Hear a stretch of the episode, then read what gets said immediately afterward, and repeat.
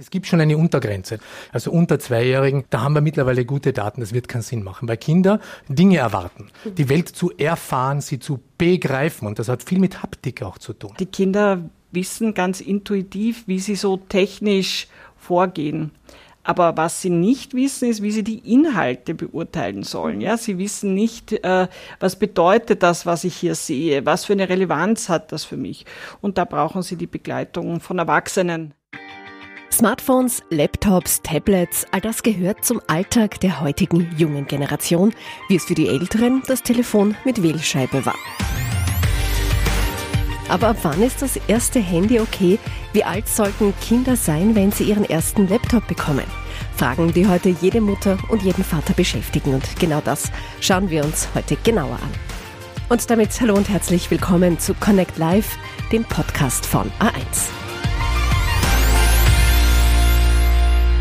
Meine Gäste heute, Neurobiologe und Buchautor Bernd Hufnagel. Er war zehn Jahre lang in der Hirnforschung tätig, berät heute Unternehmen zum Umgang mit digitalen Medien und Technologien. Und auch Barbara Buchecker ist hier von der Plattform Safer Internet.at.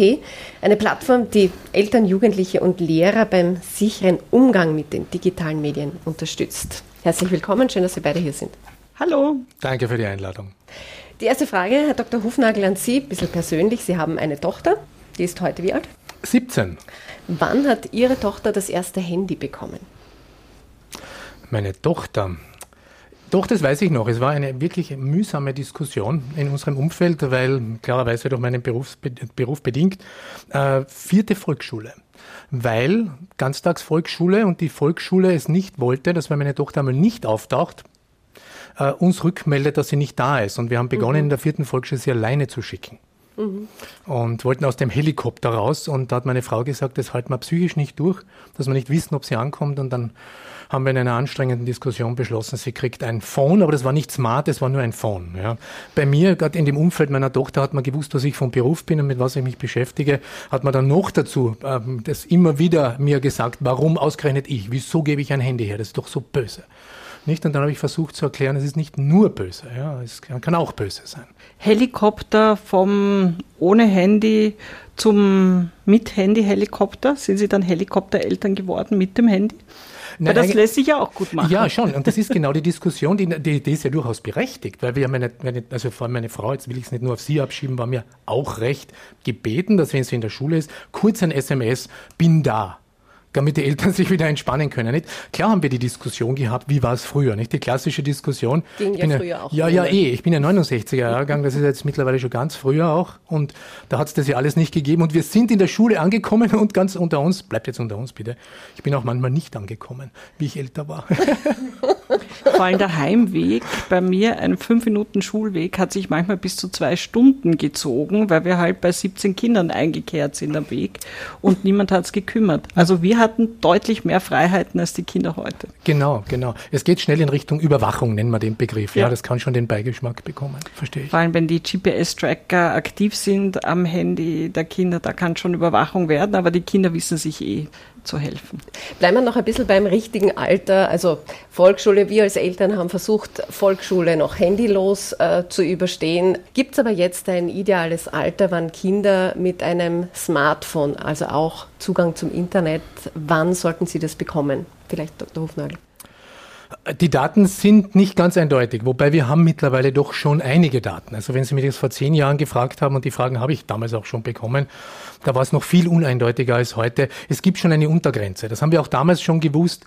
Kinder in einem Alter, wo es aus entwicklungspsychologischer Sicht, aber auch aus der Entwicklung des Körperlichen heraus wenig Sinn macht, sie schon in die digitale Welt eintauchen zu lassen. Und da sprechen wir von minus zwei.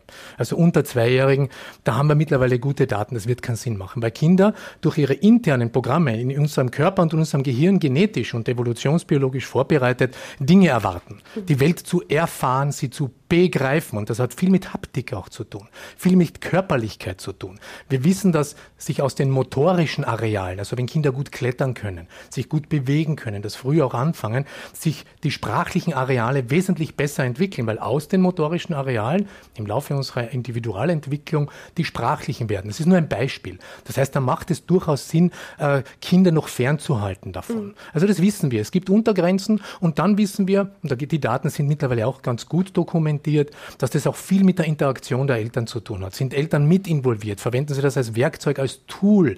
Da wissen wir das nicht nur aus meiner Branche, also aus der Hirnforschung an sich, sondern auch vor allem aus der Psychologie, aus der Verhaltenspsychologie sehr gut Bescheid. Das heißt, es braucht da beides. Kinder können jetzt sage ich es umgekehrt, durchaus auch mit einem Tablet dann Sprachkompetenz lernen, auch schon in ganz jungen Jahren.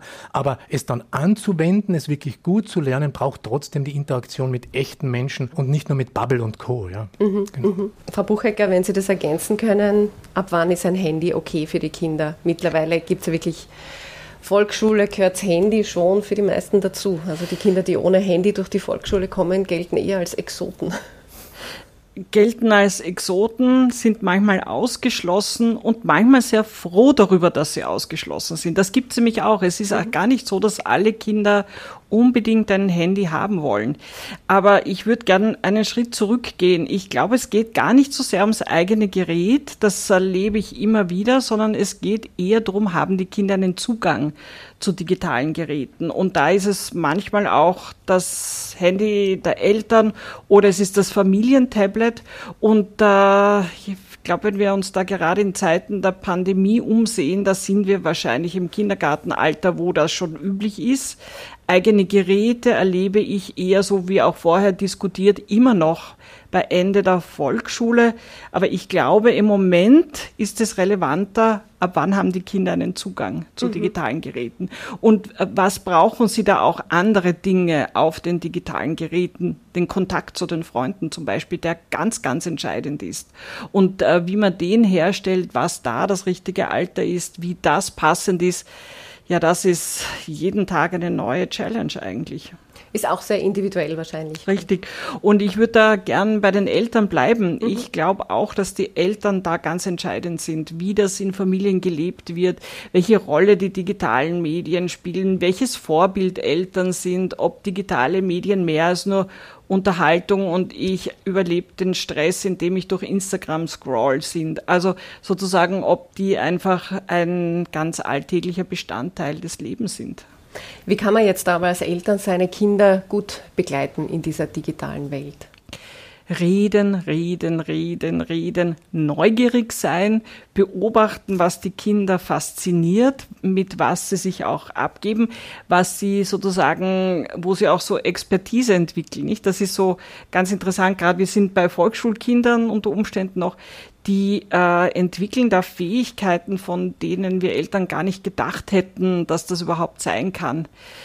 Meine Kinder sind auch schon etwas größer und ich erinnere mich, als äh, meine vierjährige Tochter das erste Mal ein iPad in die Hand genommen hatte. Ich hatte es davor zehn Sekunden in der Hand, also de facto nicht. Sie hat es mir entrissen. Sie hat das Ding entsperrt. Sie hat gewusst, wie man wischt. Das war, also es ist schon lange her. Es war das allererste iPad, das so in der Gegend zugänglich war. Die Kinder wissen ganz intuitiv, wie sie so technisch vorgehen. Aber was sie nicht wissen, ist, wie sie die Inhalte beurteilen sollen. Ja, sie wissen nicht, äh, was bedeutet das, was ich hier sehe, was für eine Relevanz hat das für mich.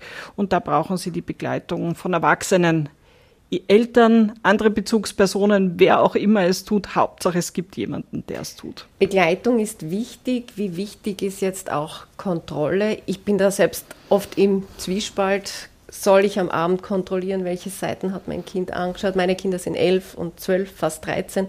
Wo fängt die Privatsphäre an? Welche Nachrichten bekommt mein Kind? Ab wann geht man zu weit? Wie weit sollte man das aber doch im Blick haben? Also man braucht es auf jeden Fall im Blick, wie auch immer dieser Blick erzeugt wird. Äh, das kann sein, indem man kontrolliert, es kann aber auch sein, indem man sich von den Kindern zeigen lässt. Mhm. Ob Kontrolle der richtige Weg ist, hängt vom Familienumfeld ab. In, nicht in allen Familien hat Kontrolle eine Tradition Es gibt aber Familien, da hat's die. Da kontrollieren sich auch die Eltern gegenseitig, da gehört das dazu, da ist das etwas Übliches. Das ist in anderen Familien nicht der Fall. Da würden die sagen, bist du wahnsinnig, dass ich weiß, wo mein Mann ist, ja, kommt ja überhaupt nicht in Frage. Also mhm. in diesen Familien wo so eine Haltung herrscht, wird die Kontrolle der Kinder nicht sinnvoll sein. Dort aber, wo das sowieso immer passiert, äh, wird das wahrscheinlich auch von den Kindern erwartet werden, dass die Eltern das tun. Aber im Übrigen zur Kontrolle, die Kinder wissen sehr genau, wie sie sich der entziehen. Also wenn die 12, 13, 14 werden, da kann man kontrollieren, was das Zeug hält. Es fällt einem eher auf den Kopf. Also ich erinnere mich mhm. da an eine Geschichte eines Vaters, eines 15-Jährigen, der hat seinen Sohn über WhatsApp überwacht, ja, Web-WhatsApp. Ähm, und der hat dann mitgekriegt, dass der Sohn erpresst wird von einer Jugendbande, sollte am nächsten Tag 200 Euro irgendwo abliefern. Und der Vater war sehr verzweifelt. Was tut er jetzt in der Situation? Und einem 15-Jährigen zu sagen, horch, ich habe dich überwacht, also da hast dann, kannst dann einpacken. Also ich glaube, der Vater hat das anders gelöst. Dr. Hufnagel, wir haben jetzt Kinder, Jugendliche äh, an den Handys, an den Tablets. Gibt es da auch eine Orientierung, wie lange darf ich mein Kind spielen lassen? Ich meine, grundsätzlich in dieser Situation jetzt mit Corona sind sie ja sowieso sehr viel gebunden an die ganzen elektronischen Geräte, an die digitalen Medien. Aber gibt es da vielleicht auch Anzeichen, wo man merkt, so, jetzt braucht es wirklich einmal eine Pause? Es geht da mehr um die Frage aktiv-passiv. Ist es für mich ein Werkzeug oder nicht? Ich gebe ein Beispiel. Ähm, und wir haben ja über Medienkompetenz indirekt jetzt mhm. gesprochen. Also auch in dem Umgang. Nicht nur über die Überwachung, sondern auch über die Kompetenz, über das Involviertsein der Eltern. Also eigentlich auch um die Kompetenz der Eltern. Nicht nur um das Interesse, auch um die Kompetenz. Also was ist gut, was ist schlecht im Internet, was ist glaubwürdig oder nicht als Quelle. Das, was wir in der Wissenschaft lernen, sollte man heute eigentlich kennen. Also Lehrer auf jeden Fall, Eltern auch. Ich gebe ein Beispiel eben und ähm, es war soweit, wie meine Tochter, weiß ich jetzt nicht mehr genau, ich glaube zweites Gymnasium war es, begonnen hat, das doch vermehrt zu nutzen, also YouTube und ähnliches, mhm. viel begonnen hat zu konsumieren. Ja. Und da war man natürlich besorgt und ich habe mir dann gedacht, gut, es hat keinen Sinn, dass ich selber nur vor Menschen referiere, vor Erwachsenen und gescheit rede, sondern jetzt muss man selber zu Hause leider machen haben wir meine Tochter geschnappt, hat gesagt, pass auf, ähm, schauen wir uns einmal was an. Und zwar gemeinsam. Und zwar hatte sie eine Frage. Und die Frage, die sie vorher schon gehabt hat, war eine Frage zum Thema Chemie. So. Und ich habe gesagt, jetzt komm her, jetzt machen wir, jetzt nutzen wir das Internet, jetzt nutzen wir YouTube und recherchieren gemeinsam, welche Quellen können wir nutzen, die uns das erklären, damit nicht der Papa mhm. ja, mit der naturwissenschaftlichen Ausbildung und dem Zeigefinger kommt. Und dann haben wir das genutzt und sind auf großartige Seiten gestoßen, nämlich ich auch. Und das habe ich ihr beigebracht. Und seit dieser Zeit macht sie das. Sie hört mir gar nicht mehr zu, sondern weiß, wie man recherchiert. Was meine ich damit mit diesem einfachen Beispiel? Dass man sich selber als Erwachsener interessieren muss, dass man Kinder dabei unterstützen muss, auch in einer Art Diskurs, was ist eine gute Seite, was vielleicht weniger. Und das den Kindern dann mitzugeben, dass es für sie in ihrem eigenen Problemlösungsverhalten wertvoll ist emotional. Wenn der Link funktioniert, dann haben wir es geschafft. Wenn Kinder wissen, ich habe ein Problem und da gibt es eine Lösung im Internet oder in irgendeiner Form in, der digitalen Welt, die mir bei meinem persönlichen Problem hilft, dann werden Kinder das nutzen. Wenn sie kein Problem haben, werden sie das als Entertainment nutzen. Also das ist eher der Hinweis jetzt in die Richtung Ihrer Frage, gibt es eine Zeit, die kritisch wäre? Also es ist weniger die Zeit, als die Art, wie man es nutzt. Das war der erste Teil meiner Antwort. Der zweite, könnte man es erkennen? Naja, sicher, durch Aggressivität bei spielenden Kindern. Da reden wir aber jetzt nur von der Community, die nur spielen. Das gibt's. Mehr Burschen als Mädchen machen das. Die gamen und zocken und da ist viel mit Aggression. Und wir kennen die Daten, es macht nicht aggressiver, es ist eher die Tendenz, dass grundsätzlich aggressivere Kinder die aggressiveren Spiele nutzen. Auch das möchte ich laut und deutlich sagen. Okay. Da wird viel fehlinterpretiert. Das macht nicht aggressiv primär sondern es zieht die Aggressiveren an und macht sie dann natürlich oft wütend. Warum? Weil in der digitalen Welt wird die körperliche Komponente des Aggressiven, das biologisch in uns aber angelegt ist, dass wann immer wir aggressiv waren, das immer mit Action, also mit Energieverbrauch zu tun hat, nicht gegeben ist. Das heißt, wir sitzen in einem Stuhl mit einem Joystick oder irgendeinem Gameboard in der Hand und machen etwas, aber wir sitzen, das heißt, der Stoffwechsel ruht. Und dieses Mismatch in uns sorgt dafür, dass Kinder aggressiv werden. Das ist das eine. Also ich könnte schon merken, dass Kinder zusätzlich noch kurze so Impulse zeigen. Mhm. Das könnte schon sein. Es könnte aber noch was viel Schlimmeres auffällig sein, wenn man das gut beobachtet, bei sich, gilt jetzt eben auch für Erwachsene und bei den Kindern, dass Aufmerksamkeitsstörungen zunehmen, dass die Unfähigkeit, sich auf eines länger als nur für ein paar Minuten zu konzentrieren, zunimmt. Bei uns Erwachsenen, klassisches Beispiel, ich sitze vorm Fernseher, Netflix-Serie, was machen die meisten? Nicht Second Screen, Third Screen, da wird aufgeklappt und parallel E-Mail und irgendwas. Wir trainieren uns ja die Aufmerksamkeitsstörungen die ich jetzt meine, an. Mhm. Das heißt, das zu beobachten halte ich für ungemein wichtig. Nimmt Ungeduld zu, nimmt Oberflächlichkeit zu, nehmen Aufmerksamkeitsstörungen zu und ja, bei manchen die Aggressivität. Also mhm. daran könnte man es erkennen. Mhm. Ich würde das gerne noch unterstützen. Wir sind ja auch in äh, Schulen und machen Workshops und ich persönlich war vor Corona viel in Volksschulen und die Volksschulkinder, die können das auch so richtig noch benennen. Ja, die sagen ja, ich verliere dann im Spiel, ich möchte am Sofa hüpfen, genau, also so, genau solche Dinge. Äh, die, die, die können das eigentlich benennen, aber den Kindern fehlt oft, sie wissen nicht, was sie dann tun sollen. Ja? Also wenn ich jetzt so äh, echt gespielt habe, eigentlich weiß ich, es reicht, aber was mache ich dann? Alles andere ist Fahrt nachher. Mhm. Und wenn da Eltern die Kinder nicht äh, sozusagen vorbereiten, also wenn du da merkst im Spiel, es wird dir Fahrt, du möchtest am Sofa hüpfen und alle diese Anzeichen da sind, dann machst du ganz konkret das. Und das muss man sich vorher ausmachen. Und das ist halt von Kind zu Kind unterschiedlich. Ich würde gern noch was zu den Spielen ähm, äh, ergänzen. Eine Geschichte einer Mutter, die mir wirklich ausgezeichnet gefallen hat. Die hat ihrem Kind nur erlaubt zu spielen, alle möglichen grauslichen Spiele, alles was so gibt. Sie hat gesagt, nur wenn du selbst Spiele programmierst. Also du darfst nur so lange spielen, solange du selbst Spiele entwickelst. Warum? Sie hat gesagt, das ganz Wichtige ist, dass man äh, versteht, wie Spiele funktionieren, dass man sie sozusagen auch äh, im, im Ablauf äh, hinterfragen kann, dass man so die Psychologie sozusagen dahinter auch kapiert. Und ähm, dieses Kind ist jeden Samstag in einen Coding-Kurs geschickt worden, ähm, damit das äh, auch wirklich passiert. Und ähm, ich glaube, das ist auch ein Weg, der sehr sinnvoll ist, hinter die Dinge zu schauen. Ja. Das geht auch jetzt im Moment ist TikTok sehr in. Ja. Da hängt man ab. Man glaubt, man ist fünf Minuten dort gesessen, es waren zwei Stunden. Ja, also das ist so Herausforderung für sehr viele Jugendliche. Selbst die Videos zu erstellen, was ja nicht alle tun, aber zu wissen, wie viel Zeit da hineinfließt, wie eigentlich ein gutes Video aufgebaut ist, äh, da auch Selbsterfahrung zu sammeln, ist auch eine Variante. Man muss die ja nicht gleich veröffentlichen. Ja. Also was ich bis jetzt mitgenommen habe, ist einfach auch Interesse zeigen, ähm, was die Kinder machen, wie sie digitale Medien nutzen, wofür sie digitale Medien nutzen. Und da kann man dann auch abhängig machen, wann ist es genug, das ist okay, wenn du jetzt noch eine Stunde mit deinem Freund telefonieren willst, ist das auch okay, weil sie sich vielleicht sonst nicht sehen? Also im Moment urwichtig. Ich glaube, eins ist ganz wichtig. Die Kinder müssen schlafen und ausreichend Bewegung machen, mhm. wie auch immer. Ich wollte es gerade ergänzen, danke ja. dafür. Nämlich aus medizinischer Sicht, wenn ich mir den Hut jetzt auch aufsetze wieder, ähm, ist es absolut entscheidend. Warum? Weil wir wissen, es kommt etwas auf uns zu. Es kommt nicht nur mehr Diabetes, mehr Alzheimer auf uns zu, das wissen wir durch die Alterspyramide, sondern wir wissen, dass Schlagwort ähm, Sitzen ist das neue Rauchen. Nicht? Das hat wahrscheinlich jeder gehört, klingt ein bisschen lustig, ist es gar nicht aus medizinischer mhm. Sicht.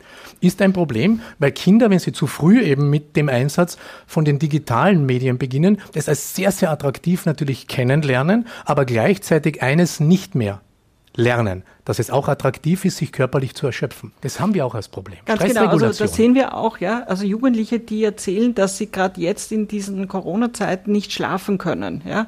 Und da sind dann auch digitale Medien die Antwort. Wenn das wieder irgendwie das äh, Zuglotzen äh, mit Netflix-Serien oder Instagram-Scrollen oder TikTok-Videos ist, ist das sicher nicht der richtige Weg. Aber es gibt ja auch Entspannungspodcasts oder andere Dinge, Musik, die da hilfreich ist. Da ist dann vielleicht neben dem sich bewegen, doch äh, auch Antwort in den digitalen Medien. Was mich interessieren würde, ist äh, so äh, digitale Medien und Bewegung, also so die Selbstvermessung, die ja auch bei den Jugendlichen als Motivation angesehen wird. Haben wir die 10.000 Schritte schon? Habe ich, bin ich heute mehr gelaufen als gestern? Wie, wie ist das eigentlich einzuschätzen? Das frage ich mich immer, wenn ich da so in die Zukunft schauen würde. Nutzen ja nicht nur Jugendliche, nutzen auch viele Erwachsene. Ich weiß äh, leidvoll darüber zu berichten. Ich war einer der ersten. Ich war Radsportler viele Jahre lang, 20 Jahre das ähm, betrieben, aktiv als Rennfahrer. Und ähm, wir waren eine der ersten, die quasi Biohacking betrieben haben. Das heißt, wir haben versucht, unseren Körper zu optimieren. Logisch, Leistungssport. Nicht? Und was ich bemerkt habe, war tragisch. Ich werde es nie vergessen, es war an einem Tag X, fahre ich von zu Hause weg mit dem Rennrad, ich war im Rennradfahrer und plötzlich geht die Batterie eines meiner Messgeräte aus. Ich habe umgedreht und bin nach Hause gefahren, weil ich mir gedacht habe, wozu trainieren, wenn ich die Daten nicht aufzeichne, nicht hochladen kann, dem Trainer schicken kann und mit ihm darüber reden. Und das ist absurd, das ist eine Diagnose. Und das ist jetzt genau das, worauf ich hinweisen will. Es ist einerseits gut, also das ist die Ambivalenz dahinter, dass es motivierend ist, um quasi in die Gänge zu kommen. Wenn es aber zum Selbstzweck wird, und das ist die Diagnose. Also Selbstzweck, ich, dann ist schlecht. Also wenn ich nicht mehr spazieren gehe, weil so ich das Handy vergesse. Weil der Tracker habe. nicht funktioniert. Genau. So genau, heute nicht, nicht. Wozu? Also, und das ist genau das. Wir werden und äh, in unserer Welt, in der wir leben, weil so viel technisch auch messbar ist, mhm. analysierbar ist, ähm, auch abhängig davon. Und ich warne immer vor dem Selbstzweck. Und das ist wie alles im Leben, nicht? Die Dosis macht das Gift. Das ist ja super banal. Ist es aber eigentlich nicht. Manches dosieren wir zu hoch wie bei Zucker, Fett und Salz und manches gar nicht. Und das gar nicht darf man nicht unerwähnt lassen, jetzt auch gerade im Sinne des Themas dieses Podcasts. Zu viel Medienkonsum bedeutet zu wenig Langeweile, zu viel Nichtstun. Ich sage oft, zu viel Tagträumen, weniger Empathie, Aufmerksamkeitsstörungen, keine Außenperspektive auf unser eigenes Leben, keine Introspektion. Das heißt, das Leben beginnt sich zu beschleunigen. Frau Buchecker, wenn Sie das ergänzen können, wie wichtig ist da einmal den Off-Schalter zu betätigen. Wie wichtig sind digitale Auszeiten für die Familie, für Kinder, für Jugendliche? Enorm wichtig.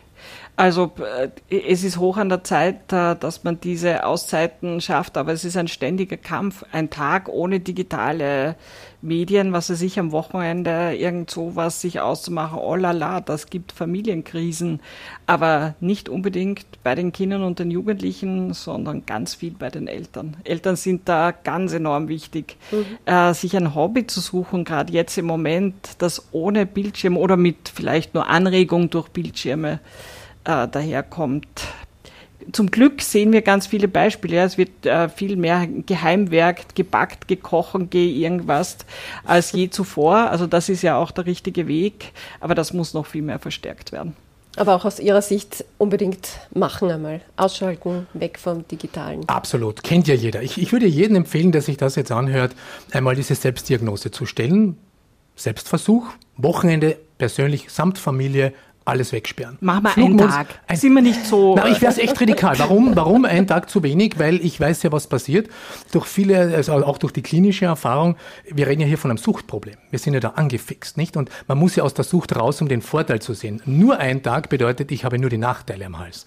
Ich brauche nur mal einen Tag nur keinen Zucker essen als Zuckerjunkie, dann werde ich schon wissen, was ich jetzt meine. Also ich würde einmal drei Tage empfehlen. Das ist eine harte Nummer, ich weiß.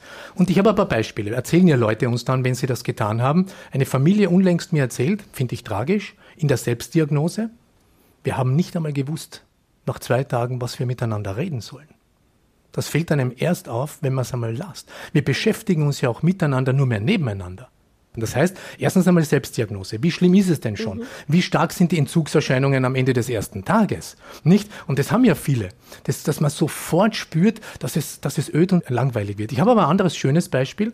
Eine Großmutter hat mir erzählt, sie hat auf ihr Enkelkind aufpassen müssen. Enkelkind am Wochenende bei der Oma. So, und was ist bei der Oma? Ein Problem im Internet an diesem Wochenende. Oma Internetausfall. Nicht großes Chaos natürlich. Enkelkind unentspannt. Oma kommt mit Matador von ihrem eigenen Kind. Nicht? Also mit, mit Bauklötzen quasi. Nur Fahrt. Nur Fahrt. Nicht Enkelkind äh, schiebt es weg, sagt, will ich nicht, Oma, will mein iPad, will das so, geht nicht.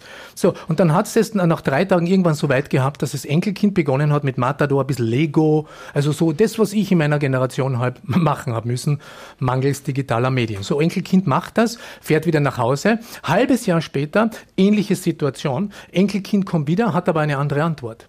Sagt Oma, wo ist das Matador?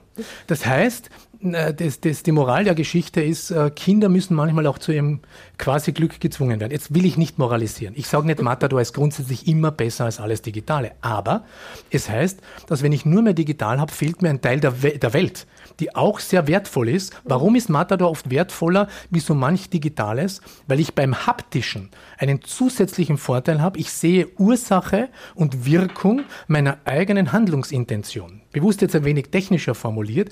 Warum so technisch? Weil ein Netzwerk in unserem Gehirn das circa 150 Millionen Jahre alt ist, nur dann ein bestimmtes Hormon produziert, wenn ich tatsächlich wie beim Rasenmähen jetzt als Beispiel, sehe, was die Auswirkung meiner eigenen Energieinvestition ist. Nicht? Beim Rasenmähen eindeutig, mhm. das Gras vor dem Rasenmäher hoch, hinterm Rasenmäher direkt dahinter. Und riechen tut es auch gut. Und es riecht gut. das heißt, es ist unfassbar befriedigend. Und diese Befriedigung des Haptischen, des Gestaltens, des Produzierens ist tatsächlich in der Wirklichkeit des Analogen noch einmal ganz anders als in der virtuellen Realität des Digitalen. Da gibt es das auch. Ich sage nicht, es funktioniert nicht. Aber es hat einen anderen Impact auf 150 Millionen Jahre alte Netzwerke, weil wir sind Erben uralter Netzwerke und die haben nicht mit der digitalen Welt gerechnet. Abschließend vielleicht, wir legen ja wirklich ähm, oft nur den Fokus auf die negativen Seiten der Digitalisierung. Allerdings muss man schon sagen, diese neuen digitalen Medien und auch, dass unsere Kinder recht früh damit beginnen oder einsteigen in diese Welt, das birgt natürlich auch viele Chancen. Wie sehen Sie das, Frau Buchecker? Natürlich, die Chancen sind ungemein. Also allein jetzt, wie hätten wir dieses Jahr überstanden ohne digitale Medien? Also nur allein die Vorstellung, ich habe mir irgendwann erzählen lassen, äh, irgendjemand, der in den 50er Jahren äh, mit Kinderlähmung äh, in Quarantäne monatelang war, wie das war. Also ich glaube, da braucht man gar nicht weiterreden. Die digitalen Medien haben unglaubliche Chancen und es ist ein unglaublicher Gewinn auch. Aber das ganz Wichtige ist, wie bette ich es ein, wie mache ich es, wie begleite ich es und äh, lasse ich die Kinder als Eltern allein damit oder bin ich mit dabei? Und allein lassen ist keine gute Idee. Ich merke es als Elternteil, dass unsere Kinder schon oft als Berater fungieren, wenn es um ein neues Handy geht. Da hat man aber gewonnen dann. Fragen. Wir haben Fragen und die kennen sich wirklich schon äh, sehr gut damit aus, lernen die Kinder einfach auch schneller diese Sachen als die ältere Generation. Ja, klar. Das ist leider zu akzeptieren, wenn man älter wird. Und das bedeutet, alles, was man native in jenen Phasen äh, unserer Entwickl eigenen Entwicklungsgeschichte lernt, ähm, ist oft früher besser, weil man damit lernt, auch native umzugehen. Aber eben auch mit, mit dem Downside, also mit diesem Nachteil des zu früh Digitalen entsteht sozusagen ein Abbild der Wirklichkeit im Gehirn der Kinder, das nur ein Teil der Wirklichkeit ist. Und es darf eben nicht ausschließlich das sein. Deswegen muss man auch sensibel damit umgehen. Aber wir lernen das ungemein schnell. Wobei es diese Digital Natives, ich meine, ich glaube, das ist alles eher ein Mythos, weil wenn ich mir heute anschaue, so die 19-, 20-Jährigen, die ja angeblich schon digital aufgewachsen sind, so ganz alles, glaube ich, haben sie noch nicht mitgekriegt aus der digitalen Welt. Da fehlt noch ganz viel, einfach so zum Beispiel das Verständnis, wie funktioniert das Internet, die Technik, dieses Handy, was sind überhaupt so die Dinge, die da dahinter stehen. Also auch mhm. solche Sachen sind eigentlich gar nicht so unwichtig. Sehen Sie da die digitale Grundbildung, die es ja jetzt auch gibt in den Schulen, ist das da eine gute Voraussetzung, unsere Kinder auch vertraut zu machen? Das ist auf jeden Fall der richtige Weg. Also es, es muss auch wirklich eine Gewissheit sein, dass alle Kinder das äh, im Laufe ihrer Schulzeit lernen. Es darf nicht sozusagen Zufall sein, habe ich die richtigen Eltern da gelenkt oder nicht. Ich sage vielen Dank für die vielen spannenden Infos. Sehr, sehr gerne. Ich sage auch danke. Vielleicht können wir das wieder mal machen. Gerne. Super. Ja, das Thema wird uns nicht ausgehen. da bin ich mir sicher. Digitale Kommunikationswege, Social Media und Co sind also beides Chance und Herausforderung für unsere Kinder. Für die Eltern geht es zuerst einmal darum, sich dafür zu interessieren, was denn unsere Kids da im Netz so machen. Neugierig zu sein und nicht gleich den digitalen Teufel an die Wand zu malen. Und last but not least, auch das eigene Medienverhalten kritisch zu hinterfragen. Damit sage ich danke fürs Zuhören. Bis zum nächsten Mal.